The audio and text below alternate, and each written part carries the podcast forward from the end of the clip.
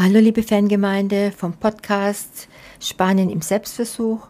Heute habe ich euch das älteste Spiel in Valencia mal rausgesucht.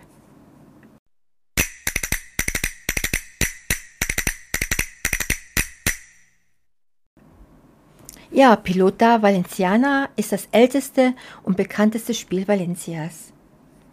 Seine Geschichte reicht bis weit in die Vergangenheit, denn neben Mayas und Azteken soll auch Alexander der Große ein Meister dieses Sports gewesen sein. Heute ist das Spiel mit dem kleinen harten Ball im Ausland wenig bekannt. Doch in Valencia erfreut es sich immer noch großer Popularität.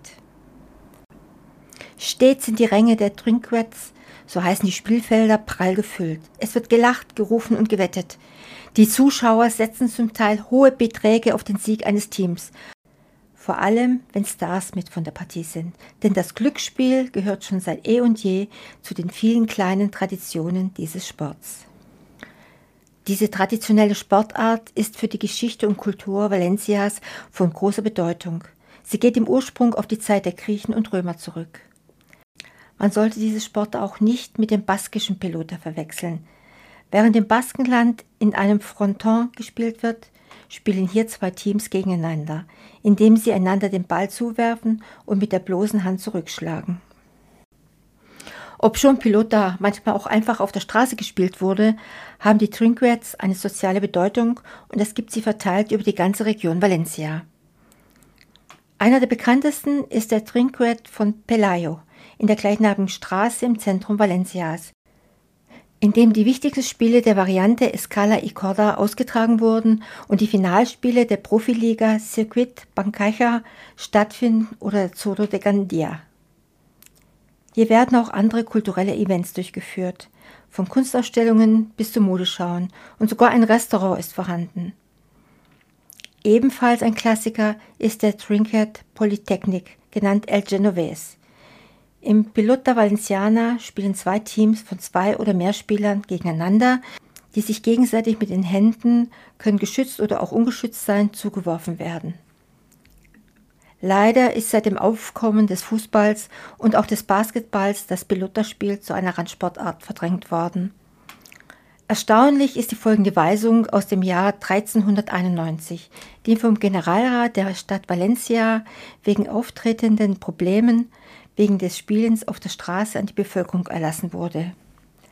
Also nicht wortgemäß, sondern sinngemäß, weil es während des Spielens auf der Straße immer wieder zu blasphemistischen Äußerungen und Flüchen gegen unseren Vater, der große Gott und den Heiligen Geist sowie verbale und körperliche Provokationen gegen vorbeigehende Passanten kommt, hat der Generalrat von Valencia beschlossen, dass innerhalb der Stadtbauern das Ballspielen auf offener Straße für Personen über zehn Jahre, ungeachtet deren Herkunft oder Religion, verboten ist. Jegliche Verstöße gegen die Weisung werden mit 20 goldenen Morabitins, das ist eine uralte Währung, gebüßt. Also man sieht schon, vor 600 Jahren gab es ähnliche Probleme wie heute. Pelota war im Jahr 1900 übrigens ebenso wie Croquet und Cricket zum ersten und bisher einzigen Mal eine Sportart bei den Olympischen Spielen in Paris. In den Jahren 24, 68 und 92 war es lediglich eine Demonstrationssportart. In Spanien gibt es zahlreiche traditionelle und überlieferte Sportarten. Solche sportlichen Ausscheidungskämpfe haben in Spanien fast immer Volksfestcharakter. Neben dem hohen Unterhaltungs- und Freizeitwert wird hier auch eine alte spanische Tradition und regionale Kultur und Identität autonomer Gemeinschaften lebendig gehalten. Die Vereine leisten somit eine wichtige gesellschaftliche Aufgabe, besonders auch im Bereich der Kinder- und Jugendarbeit. Ja, und mal so ganz, ganz grob die Regeln vom Spiel. Gespielt wird mit zwei Mannschaften, die aus einem, zwei, drei oder mit Ersatzmann vier Spielern bestehen. Die Teams verteidigen entweder alle ein Feld, wie beim Squash, oder stehen sich wie beim Tennis auf zwei Spielfeldern gegenüber. Als Drinkwets dienen Straßen, die meistens den Namen Carrera de Pilota tragen oder offene und geschlossene Hallen. Diese sind immer sehr, sehr lang und schmal. Das Spielfeld ist durch drei Wände und eine lange Treppe oder auch vier Wände begrenzt. Die Vielfalt der Varianten ist riesig. Sie reicht von den berühmtesten, dem Rasball, Rasbar heißt Schaben, oder Scala e Corda, das ist die Treppe und Seil, bis zu Abwandlungen, die nur in einzelnen Dörfern praktiziert werden.